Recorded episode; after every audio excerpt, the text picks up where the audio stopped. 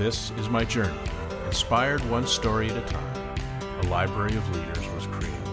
It began as a journey to learn. As time went on, it began to grow. All it needed was a platform, and this podcast was created to listen, to inspire, to share. I am a storyteller, and this is my journey.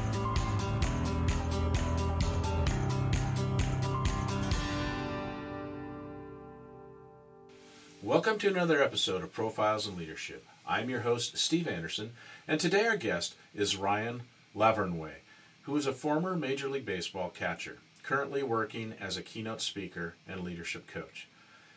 Over his 15 year career, Ryan represented eight different teams in Major League Baseball, including the 2013 World Series champion Boston Red Sox. He also proudly represented Israel internationally in both the World Baseball Classic and the Olympics, which earned him recognition in the Southern California Jewish Sports Hall of Fame in 2019. Ryan began his journey to the majors as a standout at Yale University. In 2007, he became the NCAA batting champion by hitting an impressive 467 and set a new Ivy League record with a 25 game hitting streak. He also holds the Ivy League all time career home run record with 34. Drafted by the Boston Red Sox in 2008, Ryan quickly established himself as a powerful hitter, being named to multiple minor league all star teams and earning the minor league offensive player of the year twice. After his big league debut in 2011, Ryan continued to excel on the field, setting multiple Major League Baseball and franchise records. Internationally, he earned MVP recognition for his play in the World Baseball Classics and was named to be the first ever captain of Team Israel ahead of the 2023 European Championships. Ryan is a dynamic coach and a speaker with a wealth of knowledge and experience to draw upon. He brings a unique perspective to his work, combining his passion for baseball with his personal journey and experiences. Uh, this was a really fun interview. Ryan uh, uh, is just uh, got a lot of passion, and I think you'll hear uh, work ethic and hard work throughout this this interview. it's what he believes in, and it's what brought him success. he's had some amazing experiences with a World Series ring, and also some international experience as well. There's been a lot of analogies always made with leadership in sports, and and, and I think they're they're effective and they're true.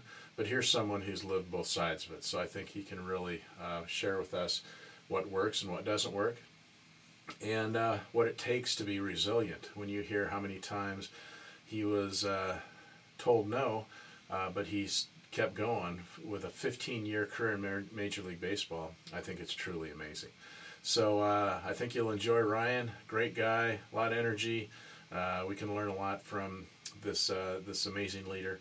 So sit back, enjoy, and let's hear what Ryan has to show us. Thank you. Ryan, welcome to the program. It's really great to have you on today. Yeah, thanks for having me, Steve. So let's just kind of uh, start off by giving a little context here. Uh, why don't you tell us uh, where you grew up? Grew up in Southern California, Los Angeles County. Okay, and uh, you uh, then went all the way across the country to uh, Yale University. Is that correct? That's right, Yale. Um, Yale University, not known for the Yale University baseball team. Yeah. So tell us a little bit about how you uh, were you always a baseball nut and you just wanted to, to really pursue that? Did you do a lot of other sports? So why choose baseball?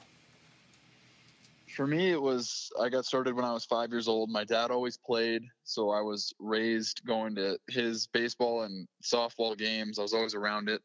And then actually, when I was in kindergarten, my teacher told my parents that I wasn't very good at sharing and they should get me involved in team sports. So my parents, I just think naturally brought me out to baseball because that's what my dad loved. And I took to it right away and the rest is history. Oh, that's great.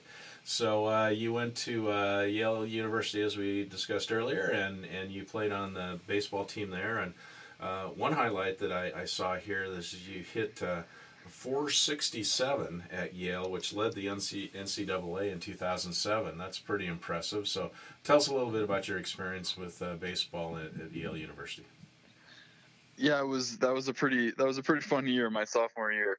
Um, that really started for me at the end of my freshman year when I spoke with our volunteer assistant hitting coach. His name's Glenn Longarini, And I saw our first baseman, Mark Sawyer, who was a, friend and a mentor on the team of mine. He had won all Ivy League first baseman. And I, I thought that was a pretty cool award. I hadn't ever known that they give that award away or or anything like it. And I told I told Coach Glenn, I want to win all Ivy League by the time I graduate. And I thought it was a good thing to set a goal and, and try to be the best in my position in the league. And I'll never forget what he said and how he made me feel in that moment. He he kind of shook his head and he looked at me and said, "You don't even see it yet, do you?" Um, because I had played very average as a freshman, but he saw this potential in me that I I didn't even see in myself yet at the time. He said, "You should be all American. Forget about all Ivy League. If if you're not all American by the time you graduate, I'll be disappointed in you." And it just really it like made my head explode with possibilities and it also made my stomach sink at the weight of what he thought was possible at the same time um, and once I, I set that as my new goal it really pushed me to to do more and to work harder than i had ever done before and go after this this bigger goal. Isn't it amazing how you know i've talked to you know tons of leaders and professional athletes and and, and, and a lot of times it does come back to something that somebody says or somebody you respect that takes an interest in you or somebody that pushes you to the next level and uh, you know, a lot of people do identify with that, that that one moment or that one person that really makes a big difference. Yeah i think it's really important. Um, it happened also before that even in high school because when i was five years old i decided i wanted to play in the major leagues right? And i think there's plenty of five year olds out there that decide crazy, outrageous dreams like that, right? That there's a, a 99.99% chance that it's not going to happen. Uh, but if you really identify with it and it really becomes who you are, then that that's an amazing thing. And if you're lucky enough to have parents that that push you and believe in you and don't tell you that your dream is crazy, then maybe you will be an astronaut or a firefighter or a surgeon or a, a scientist, whatever. Um, but then when I got to high school, I was young for my grade and I was a late bloomer, and none of the facts of my life were supporting this crazy dream that I was going to make it to the major leagues. Uh, I was a very slow runner. Uh, I had a very average arm. My defense sucked. Uh, and the only thing that I could do was I could hit a little bit, but I was so small for my grade that I didn't have any power. And I can I can look back now and see a turning point where I had a, a really great conversation with my high school coach uh, that opened my mind. Uh, but at the time, it wasn't it wasn't a lightning bolt moment. It wasn't a turning point on a dime like I can look back at it now. Uh, it was my senior year of high school. Our our coach, his name was Matt LaCour, and he was two-time LA Times Coach of the Year for the state of California. This guy was the type of coach that you know, Steve, maybe you've had before, or maybe you've seen in the movies the guy that like pounds you and pounds you and pounds you and gets the best out of you even though you don't like it. yeah, yeah. Yeah, he's the guy that that yells and yells and yells and makes you run sprints even after you won the game because you should have won by more. Right? You know this guy? Yeah, never satisfied, right? So so he was at he was looking around practice and he said, "Who's going to hit fourth for us this year?" And, and Steve, I don't know if you're a baseball guy, but the fourth hitter is the best player on the team. And I knew in my bones at the time I was not the best hitter on the team. So I was like, not me, but I'm going to raise my hand anyway because I'm desperate for this man's attention. And what I expected him to say was, no, it's probably one of the eight other guys that are carryovers from varsity from the year before. Maybe it's one of the two players that pro scouts are coming to look at every day. Uh, because I expected him to confirm all of the the things that I knew about myself where I thought I wasn't good enough, all my self doubts, right? I'm too slow. My arm's not good enough. My defense sucks, and I don't have power yet. Um, but instead, this coach that would never pander to anybody, that would never tell anybody what they wanted to hear, all he did was he kind of looked at me across his arms and he said, Why not you, Ryan? Why couldn't it be you? And then he walked away casually, like like it was the easiest conversation in the world for him to have. And over the next weeks and months, when I started comparing myself to others I heard his voice echo in my head of, well, why not you? And then when a big time situation came up in the game and I was nervous, I heard him again. Why not you? And then when when scouts started noticing me instead of just my teammates, well, well, why not you? And what it what it did was it allowed me to to kind of untether my identity to where I had started feeling like I wasn't good enough from from being a small for my grade and, and younger than the other players, uh, and identifying with being slow or a bad arm or bad defense. Uh, and I could re-identify with that five-year-old that said, "No, I'm going to make it to the major leagues." And his his three-word question of "Why not you?" really freed my mind to start going after what was possible. Yeah, that's a great story. I mean, it's just you, you got to believe. There's no question. You got to believe. And um, yeah, it just begs the question: Does that mean that those that don't make it just don't believe enough? Or you know i'm sure in professional sports there has to be a certain amount of you know physicality and, and ability and strength and speed and all that you talked about to make it uh, and the belief. But I, I, think it's just really interesting. You have to believe or, or you won't make it. That's a guarantee. Well the, the things that i've noticed about my own life and career is that when you're looking for something you find it. When you're when you're looking for reasons to believe when you're looking for reasons to believe that you're not good enough, you're going to find them. And they're always there, especially in sports, especially in any competitive field. If 99% of people can't do it, it's easy to find reasons why you can't. But if you start looking for reasons you can, you start asking yourself, well, why not me? Or why not go for more? Why not go for All American? Then you start to see opportunities not only in your ability, but also in the work that you could do to get there. Because when Coach LaCour in high school said, "Why not you?" Well, I started going to the gym at 5 a.m. instead of 6 a.m. with the team. So then I was at the gym an extra hour before all my classmates before high school. And I started looking at video of my swing. And then when Coach Glenn in college started said, "Why not more? Why not go for All American instead of All Ivy League?" Well, then I started pushing even harder. I started watching videos of, of the best in the world and how they were doing it. And then I started following through on these crazy ideas that I never even would have considered before. Like our strength coach mentioned a, a form fitting weight vest you could wear under your clothes. That made me feel like it was Dragon Ball Z, the cartoon show where they, they train in weighted clothing, right? It's it sounds it sounds kind of crazy, but I did it. I bought this weight vest that had 21 pound steel plates in it, and I could wear it under my shirt. And I wore it every minute I was awake for two months during the fall semester so that I was training even when I was at class, even when I was at the club dancing with my teammates and my classmates. Like I was training even when I wasn't training because I had this bigger goal, right? Why not more? And then I worked so hard. I put so much extra effort in that when it came time to perform, performing well was an afterthought. I knew that I deserved to play well. I knew that I had earned it already. But all that extra work that I put in like that only came because I had the bigger goal in mind because I was already looking for ways to get to that bigger goal. Yeah, that's that's great. So now you're at Yale. Did you go all four years at Yale, or did you uh, get drafted and go into the Major League Baseball earlier than that? Uh, for baseball, once you step on campus at a four year, you have to do a minimum of three, and I got drafted after my junior year. Okay, and tell us a little bit about that. Who drafted you, and, and what was that first experience like uh, being in Major League Baseball? The Boston Red Sox drafted me in the sixth round of the 2008 first year player draft. Um, they had won the World Series the year before, so it was the defending world champion Boston Red Sox. And I went to short season single A advanced rookie ball, uh, and then to spring train minor league spring training the next year, and was in the minors for three and a half years, uh, trying to work my way up.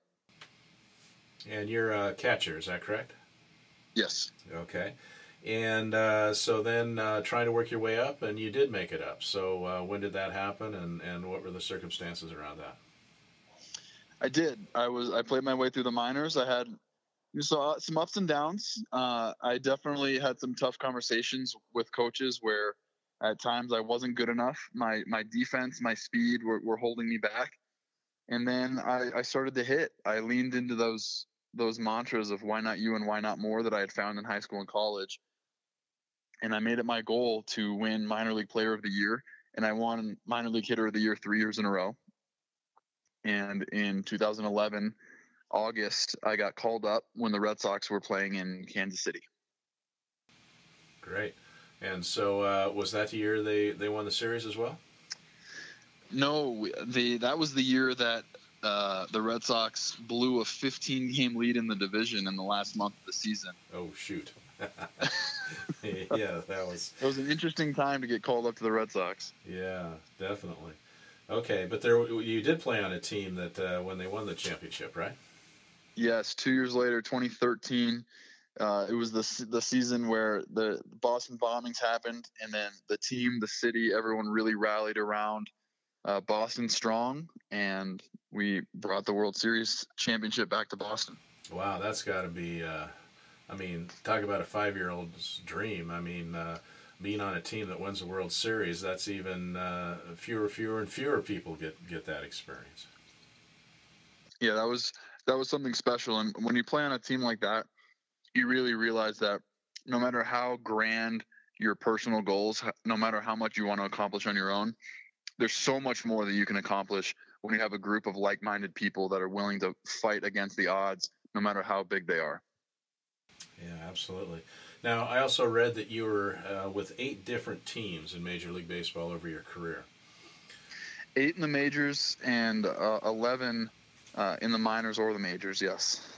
And and I also read in that same uh, um, time that there were like you know 26 different times that you were either sent down or released or traded. Um, you talk about resilience uh, that's got to be just uh, uh, a tough thing to, to keep your head strong and, and keep trying to contribute when you're being uh, moved around a lot. Yeah steve I, I compare getting sent down from the major leagues to being fired from my dream job. Yeah so how do you do that when since you know we're talking about leadership here you know, when you join a team, how do you connect with other players and then walk into, you know, some type of a leadership role as the new guy? There's there's definitely a level of, of trust that needs to be built. Every time you go to a new team, you don't walk in the door as the leader or trying to trying to claim that you are the leader until you you earn it. Right? I think anything that comes with with leadership. People need to first know what they can expect from you. They need to know that you're going to show up as the same guy every day, whether things are going good or going bad. They need to know who they're dealing with. Uh, they also need to know that you care about them and that you you have the same goals and the same end in mind of what you're going for.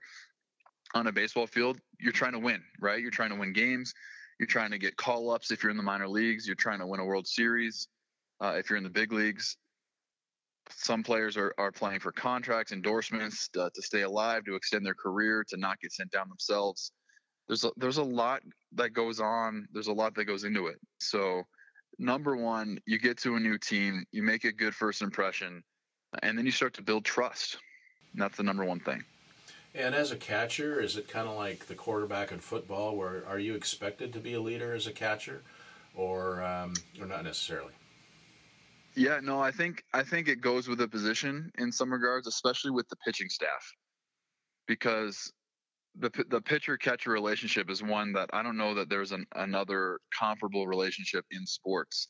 Ultimately, the pitcher is the most important player on the field. The the pitcher controls the ball. It's the only sport in which the defense puts the ball in play. The defense has the ball. The pitcher, even though many modern baseball fans and analysts would argue that the wins and losses that stat doesn't matter anymore. But the wins and losses for the team end up getting pinned on the on the pitcher that wins or loses the game. And they have to they have to live with the result that the, of the ball that comes out of their hand.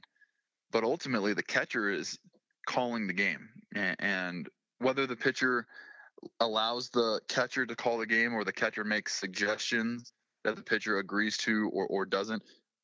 The catcher has a huge impact on what pitches get thrown. And the catcher is really the, the pitcher's only lifeline out on the field that they work so closely together uh, that the catcher ends up having to build a lot of trust and really be a leader for the entire pitching staff. And I can imagine that uh, just like in business or any part of life, uh, there's different personalities, there's different um, you know moods. There's the, you know the, the pitchers are just they're, they're, humans and and especially I don't know if this is true, but a lot of people think pitchers are a little quirky anyway. So uh, you have to really um, really work that uh, that that communication and, and those those leadership skills to to, to work uh, together as a as a team. Yeah, I mean, pitchers are human beings just like every other player and person on the planet. They could have a, a great fastball or a great breaking pitch, a great changeup, uh, but it's the the catcher's job to make sure that you're actually playing the game, paying attention to what is working that day, what is happening that day, because as a human being, you have your best stuff some days and you don't other days you have emotions going on the field. You might have stuff going on at home. You might not feel confident. You might not feel rested. I know that as a catcher, when I walk out to the mound, some players need me to pump them up, give them confidence. Other players need me to help them calm down and remember to breathe and not be so amped up. Uh, some players need to be kicked in the butt and challenged.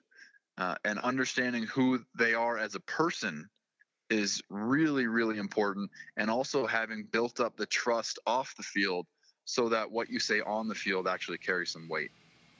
So, share with us a real life story of a time when you were catching and and a pitcher was, um, you know, not performing as well as they should or were in trouble, and and um, you know, you helped them get through that. Is there a specific example you can think of that you can share with us? I mean, I could think of five or six right off the top of my head from recently. I just played in the the European Championships. We had an 18 year old young pitcher who what he's he's a shorter person. He's maybe five seven, five eight.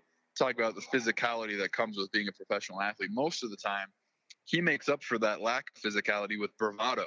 He walks around with his chest puffed puffed out, his head held high. He talks real loud. He's got this big personality, and that's how he pitches. He gets on the mound. He's pitching great and then something goes wrong where he gives up a hit, he gives up a, an extra base hit, maybe a run, and you see his whole body language deflate. And I could tell right away he needed to be pumped back up. So I went to the mound, and this is this is funny, Steve. You'll you'll appreciate this. You know the the quote when people say there's a difference between Instagram and reality. yeah. So I went out there and I told them to pitch with some bravado uh, in the sports world, I, you know, I think I grabbed my my downstairs area and said pitch with some huevos. Um, and the cameraman for the tournament got a picture of me in this moment, grabbing my my downstairs region to encourage this player uh, to pitch with more gusto, if you will. Uh, and I, the picture is, is hilarious of me grabbing my junk uh, and I just cropped it to above the waist for when I posted it online. there you go.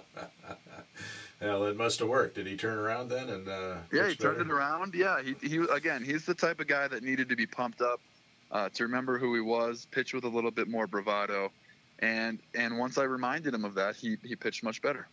Yeah, that's that's great.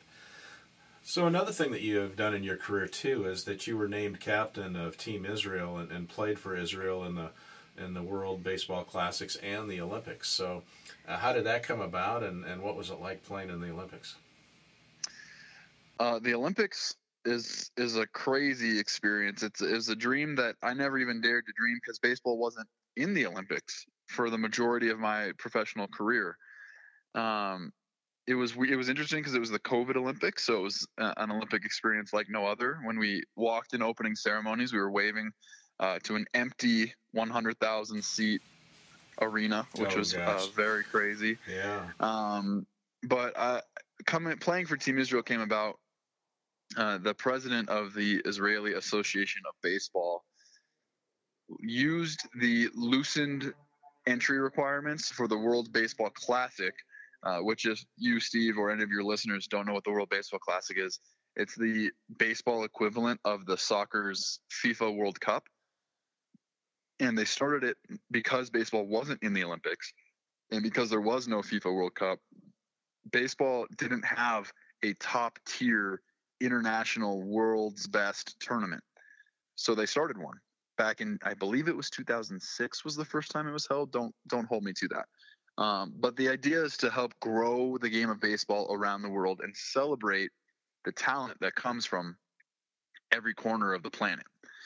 Uh, in order to do that, and in order to give different countries that aren't traditional powerhouses a chance to compete and have a, a team represent them, what this tournament did was it allowed countries to have players represented if players qualified to get citizenship, even if they didn't have an active passport.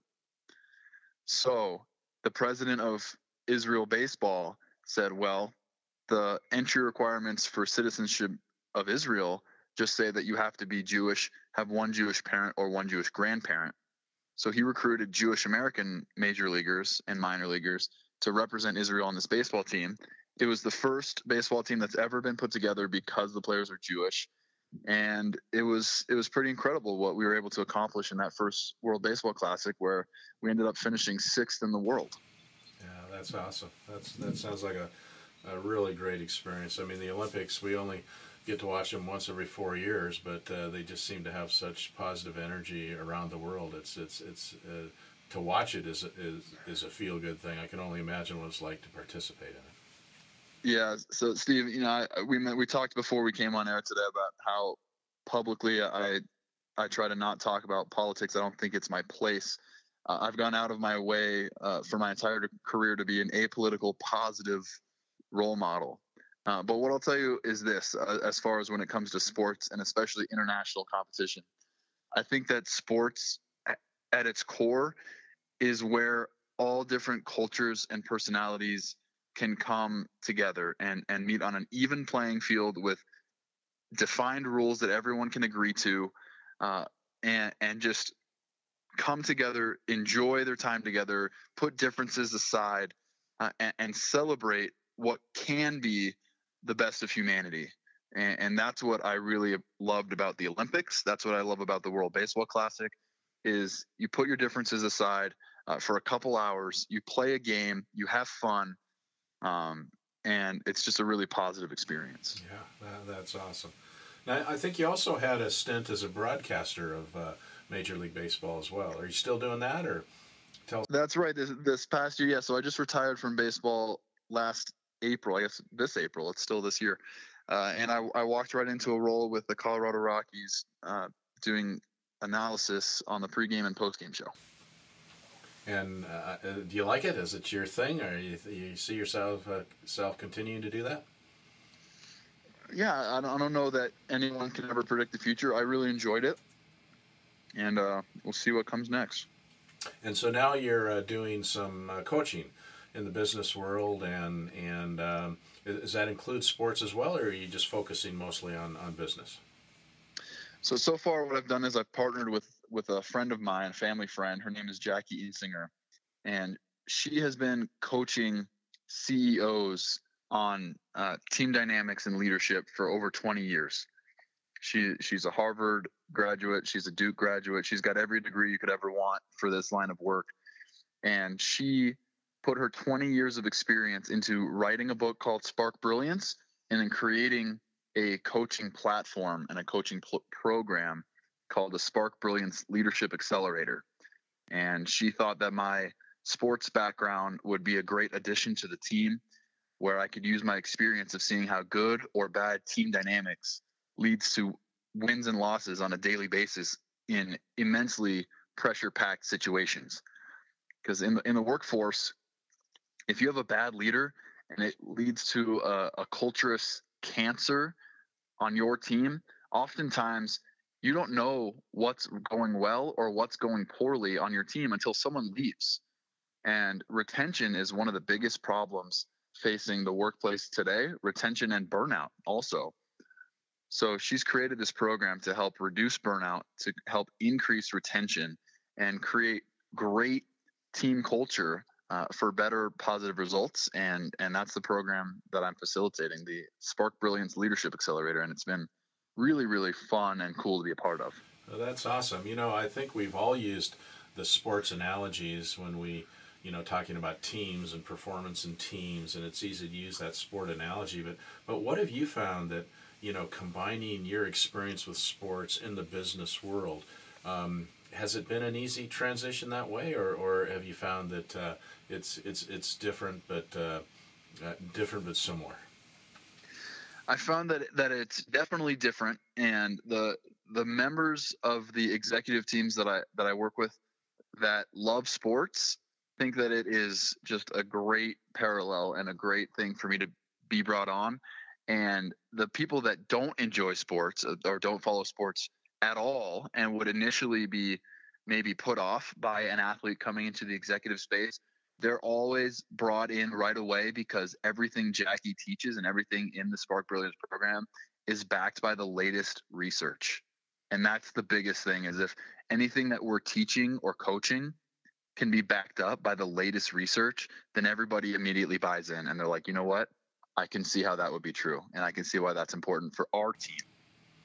So I think everybody gets the concept of, you know, teamwork. And if we work together as a team and we're all rowing in the same direction and we're all have the same goals, you know, we can accomplish amazing things. But beyond the teamwork aspect, um, you know, what is it uh, that, that in your baseball journey that, that you discovered that you think can help lead people in the business world? Well, I think it's so much more. I think it's so much more than like rah rah, let's go team, because that gets old really quick. It starts with authenticity. If you are not honest with yourself, if you're not honest with your your people, then that shines through, and you start to lose people immediately. Steve, you you really have to be true to yourself, and and the first thing that comes with that is understanding yourself. So, so part of the Spark Brilliance program, the first thing that we do uh, as leaders is we have to understand our own leadership style, uh, and then we have to understand our own communication style. And once you once you understand who you are and how you communicate, then you can better understand how the other people on your team also are as as individuals, authentic people, and how they like to communicate. And you can honor the, and leverage the differences. Um, the number one thing uh, that Jackie's program is built around is the platinum rule. And if you haven't heard of the platinum rule, I'm sure you've heard of the golden rule, which is treat other people the way that you would want to be treated, right? Well, the platinum rule takes that one step further. And when you hit, when you hear it, you're going to thump yourself in the forehead and say, "Oh my God, it makes so much sense." The platinum rule is treat other people the way that they want to be treated. Because who says that they want to be treated the way that you do? Yeah, absolutely. And it sounds like when knowing thy, you know, thyself first, and then uh, understanding how other people, uh, you know, their personality types and whatever. It sounds like a, um, y- you know, just trying to communicate in a better way. So, are you using the disc profile or other kind of personality tools to help you figure out? Um, uh, you know who everybody is on the teams? The disc profile is something that they used 10 years ago. Enneagrams is something that also has become, you know, recently popular. We, uh, when we just do do personality assessments, we use the principles assessment, which is the most recent, most up to date uh, research tool. I actually did a three hour workshop earlier today with an executive team and it's really really cool to see how people feel seen and feel understood and then it's applicable immediately in the workplace. Yeah absolutely. So uh, tell us a little bit. I also know that uh, you have um, uh, an approach called the triple play of leadership. So what is the triple play? Explain that to us so you, you heard you heard the the backstory for for the first and the second outs uh, of the triple play and that's when when I was in high school and my coach said, "Well, why not you?" To me, that is the first step of leadership is believing in yourself, and that that also is the first step for, for Jackie's Spark Brilliance Leadership Program. Believe in yourself, lead yourself, make sure that the way you talk to yourself, uh, you're giving yourself the best chance to succeed. You're not put, placing limits on yourself, whether they're reasonable or not, but you're going you're going for it. Number one, lead yourself.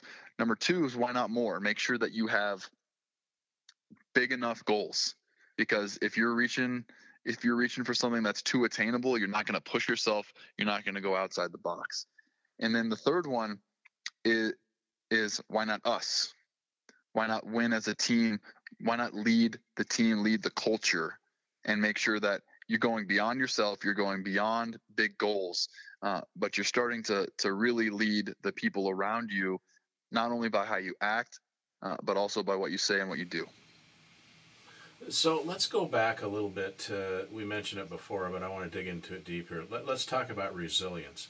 And I'm trying to imagine, you know, everything you've worked so hard. You described earlier how hard you worked, and you had this dream, and you do this, and then you you, you, get there, and then somebody tells you, no, it's not going to work. We're going to send you back down, or we're going to trade you to another team, or we want you to do something different. And um, you know, there's very few people in the world that could have that done to them 26 times and still be uh, strong. How do you how do you deal with that, and, and how do you become so resilient that you just keep your, your goal going forward and, and you keep doing what you're doing? Oh man, it's hard. It's hard. The for the first couple times, I, I didn't deal with it as well as as I could have, and with experience and maturity, personally, I started to realize number one that it wasn't personal the team ultimately is trying to make the best decisions for that organization to get back to the win the World Series uh, for the next time. So their short term, their long term goals just didn't have me in the mix for that immediate time. And number one, I tried to not take it personal. Number two, I tried to take ownership for my role in it. If you can own the things that you don't like in your life, then you can also own the things that you want to get towards. Does that make sense? Yeah, well, explain that a little bit further. So, what you're saying is that, you know, it's easy to own things you do really well, but uh, what you're saying is if you make a mistake or you didn't perform at a high enough level or whatever, you own that as well.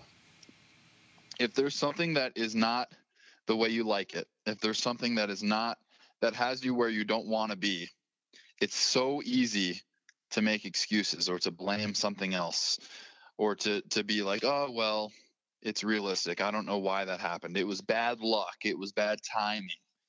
But if you can own every part of it, if you can own and take responsibility for even the things you don't like, then you will give yourself permission take ownership and to take responsibility for changing your life to be the way that you do mm-hmm. want it. You know, when when high school kids ask me what's what's your best advice from your career that you could share with me, I always tell them the same thing. I say that the back of your baseball card, those stats, do not care about context. If you hit 300 in the major leagues, which is a, a good batting average, it doesn't matter whether you only face the worst pitchers on the other team or you only face the best pitchers on the other team. If you have 10 home runs or 100 strikeouts, nobody cares whether you only play day games or night games or you only play travel days or against Cy Young winners. When you get to your end of your year review with your manager, your manager doesn't care that the legal department scheduled 19 compliance trainings. They care did you hit your numbers or not. So if you can take ownership of the good and the bad, then you could start taking responsibility for getting yourself to the good things that you want also. Yeah, that makes a lot of sense. Do you think a, a good baseball manager would make a good business leader? Um, yes, I do. And here's why: because the best, the best two managers that I played for in the major leagues were Terry Francona and Buck Showalter. And the things that I can tell you that I liked about them as managers had nothing to do with their management of a baseball game. I loved that they made me feel important. They made me feel like I was an invaluable part of the team, whether I was the first player on the 25 man roster or the 25th player on the 25 man roster. Any manager in any field can always surround themselves with experts. But being an inspirational leader that makes people feel motivated and makes people feel valued, that can go in any field. Yeah, good point. So, what's your uh, what's your take on Major League Baseball these days? Um, are you uh, do you think they're heading in the right direction? Are, are things going well? Is it a you know, it's always been America's favorite sport, but is that still true today, and will that be true in the future? Well, give me your take on Major League Baseball. um, I think that uh, the changes the commissioner made were not popular with the players, but the fans seem to appreciate the new style of play. So I think uh, stolen bases coming back is exciting. Home runs coming back is exciting. The faster pace is exciting. Um, I don't know. I, I hope people appreciate baseball because I, I love it so much, and I just I just want to share that with as many people as possible. Yeah, yeah, that's great. So what's uh, uh, I, I also know that you do some keynote speaking and you go around and, and uh, maybe do some workshops. Tell us a little bit about what you do outside of your coaching job. My main priority when I do keynotes is that I want to help people. I want to inspire people to think that if, if this guy that is a slow runner and, and bad at defense that had no arm could become one of the best baseball players in the world, well, I can accomplish my goal and if I can share my story of, of resilience and overcoming obstacles uh, and, and share the lessons that I learned along the way, I really hope uh, that people can, can have takeaways from it to overcome every obstacle they come across in their life. Uh, and then with my with my coaching, I really really enjoy working with teams and seeing seeing how fast teams can make changes and, and make really really meaningful changes for both the leader, uh, the team, and the company's bottom line. And that's why I really believe in the Spark Brilliance Leadership Accelerator training uh, and the workshops that we do with that also. And how do you get your clients? Uh, are you self marketing or is it just word of mouth or does the organization itself bring you clients? Tell me how you get to the point where you work with a client. It's really yeah, word of mouth and self marketing. And you can you can find me on all the social media platforms, Ryan Lavarnway. I'm not hard to find, or you could see us on our on our website, sparkbrilliance.com or or ryanlavarnway.com. Uh, we try to be easy to find and easy to work with. And, and again, we always our number our number one priority is to make sure that everything we do is backed by the most up to date and latest scientific research, and that everything we do positively affects the leader, the team, and the company's bottom line. If, if it doesn't hit all three of those criteria, uh, it doesn't go in my keynote, it doesn't go in our workshops, and it doesn't go in the Spark Brilliance program. When you look back on your Major League Baseball career, again, very few people get to experience that. But when you look back on yours, what are you most proud of? Oh man, that's that's tough because like I said, the the the three different categories, the the things that I'm proud of personally are, are not giving up. There's there's so many th- times that it would have been easy to say, you know what, I had a great career. Let's let's go home now and do something that feels a little easier. But uh, for as long as I felt like I still had good baseball in me, for as long as I felt like I still had more left in the tank, I fought and I fought hard every day, and I'm really really proud of that.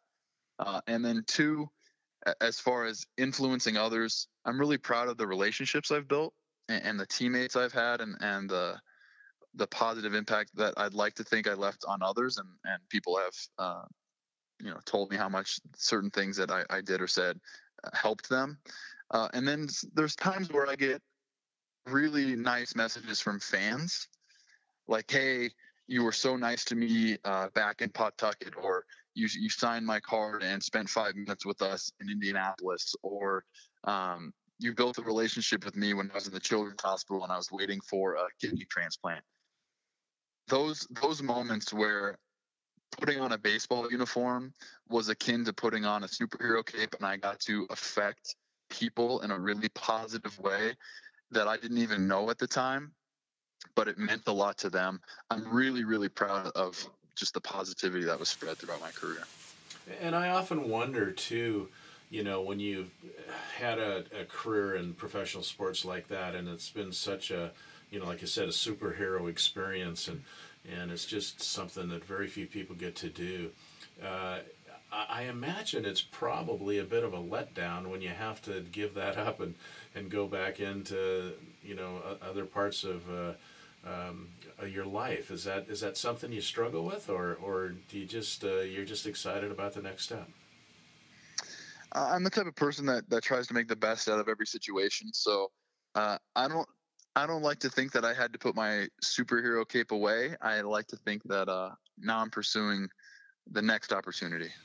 Yeah, well, that's a definitely a good way to look at it. So Ryan, when you anticipated our discussion today, is there anything I haven't asked you that you think would uh, be good for our listeners to hear?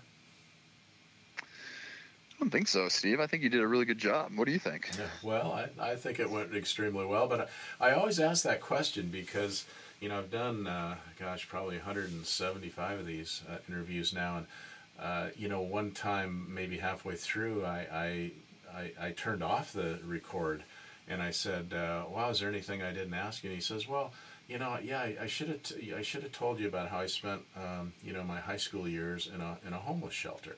I'm like, "Oh my gosh, okay, let's let's turn it back on and, and do that because it was such a big part of the story that we didn't include." So I just got in the habit of always asking that question because you just never know. You think you you're heading in the right direction with the right questions, but you know sometimes um, you know you, you, don't ask the right questions. So that's why I, I always ask it. So. Yeah, and and how was was the message what you hoped uh, for your listeners to hear? Absolutely, absolutely. I, I think that you know again, as I said, it, it's easy. It's easier, especially those that have played sports, to make the sports analogies and, and convert that into the business world. But I think it's uh, it's harder to to implement that, you know, and, and it's not exactly the same, and you know, it's not just about the, the win of the day or or the season. You know, it's it's it's a bigger picture. So um, I, think he explained it extremely well. How you know you start with those same goals those same attitudes, but it is different. And I think you mentioned too, which I 100% agree with, is communication is everything. And so, uh, in the business world, you just have to be a, um, you know, the better communicator you are, the more success you're going to have, in my opinion. Absolutely. So uh, usually at this time of the interview, Ryan, I, I ask another common question. That question is in relation to leadership. Uh, what is a pearl of wisdom that you could leave us with today?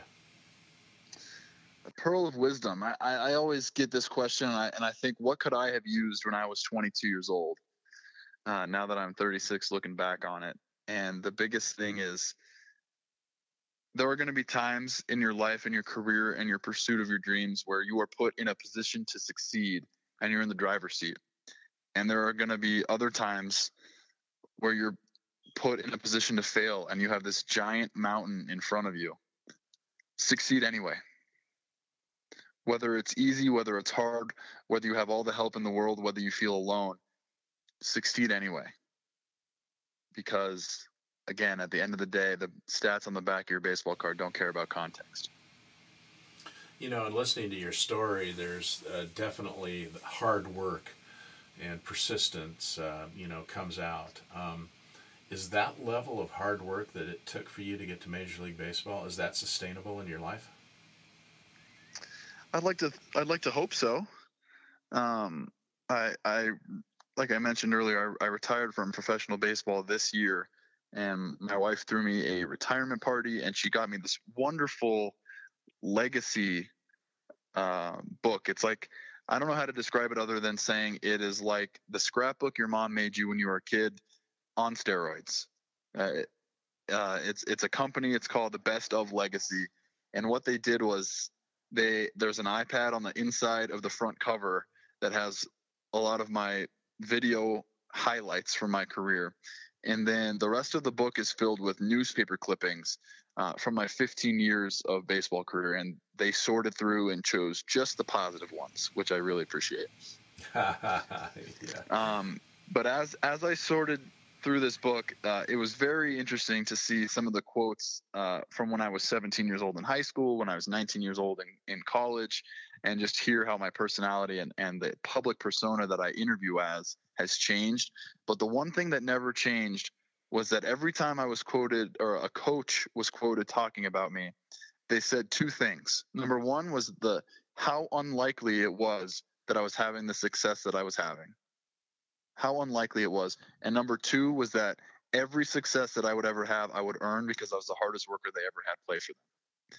And that made me feel so good to look back, you know, years and years, over a decade and a half after that had happened, um, to to feel to feel good about earning it and to feel good about um, working really really hard consistently to get there, and that is how I can own my story. You know, whether it's success or failure, I talk about owning it, take responsibility for it. That's how I took responsibility, and that is how I encourage everyone I talk to to take responsibility for their success as well.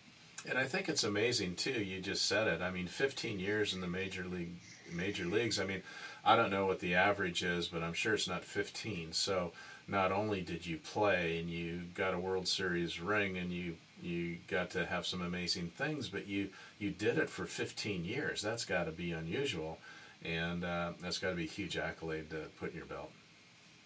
Thank you. I really appreciate that, Steve. Yeah. Well, Ryan, this has been uh, a, a, real pleasure. Uh, it sounds like you've had a wonderful journey and experienced some amazing things, and uh, yeah, and lived the dream. I mean, yeah, you're right. Every five-year-old kid wants to be a major league baseball player, and so very few get to. So, uh, you did it. You performed well, and uh, sharing with us uh, some of those learnings that you had along the way, and some of those experiences you had, and now converting that into the business world, I think will help a lot of people, and uh, you'll inspire a lot more going forward. So, thanks for your time today. I really appreciated talking with you. Awesome. Thank you so much, Steve, for having me. Take care. Thank you for listening to another episode of Profiles in Leadership. To listen to all my interviews, subscribe to Profiles in Leadership with Steve Anderson on Apple Podcasts, iTunes, and many other popular podcast platforms. Some of these interviews are on video, and you can search YouTube for Profiles in Leadership with Steve Anderson. You can also access the entire library of interviews on my website, orange.coaching.com, and that is orangetheword.coaching.com, and go to the Media Center and click on Podcasts or Video Gallery. You can also enter the website from pilpodcast.com.